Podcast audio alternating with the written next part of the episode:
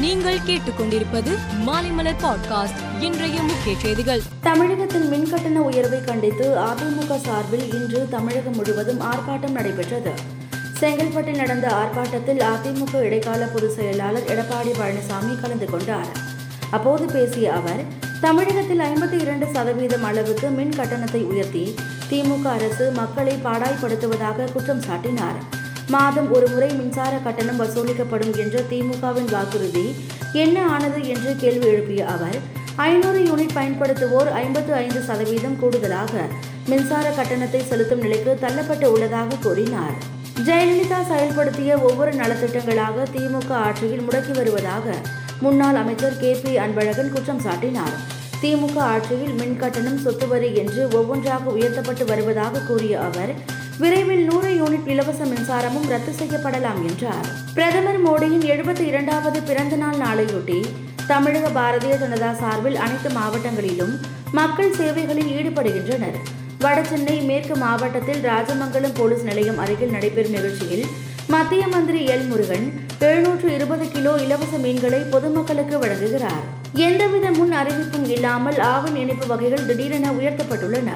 புதிய விலை உயர்வு இன்று முதல் அமலுக்கு வந்துள்ளது. நூற்று இருபது ரூபாய்க்கு விற்கப்பட்ட இருநூற்று ஐம்பது கிராம் மைசூர் பாகு நூற்று நாற்பதாகவும் அரை கிலோ மைசூர் பாகு இருநூற்று முப்பதில் இருந்து இருநூற்று எழுபதாகவும் மில்க் பேடா நூறு கிராம் ஐம்பத்து ஐந்தாகவும் இருநூற்று ஐம்பது கிராம் நூற்று முப்பதாகவும் அதிகரித்துள்ளது.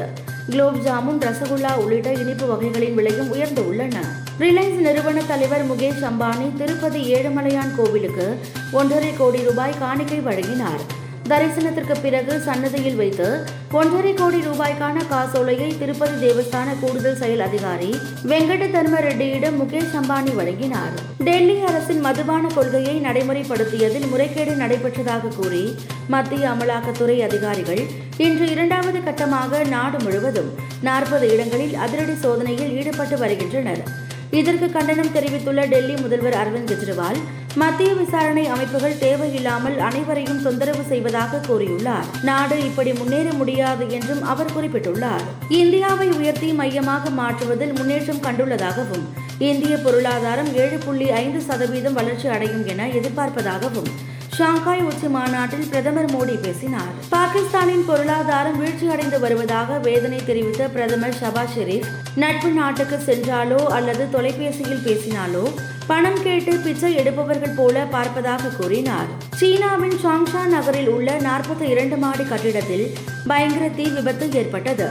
இதில் எழுநூற்று பதினைந்து அடி உயரம் உள்ள அந்த கட்டிடம் முழுவதும் எரிந்து நாசமானது.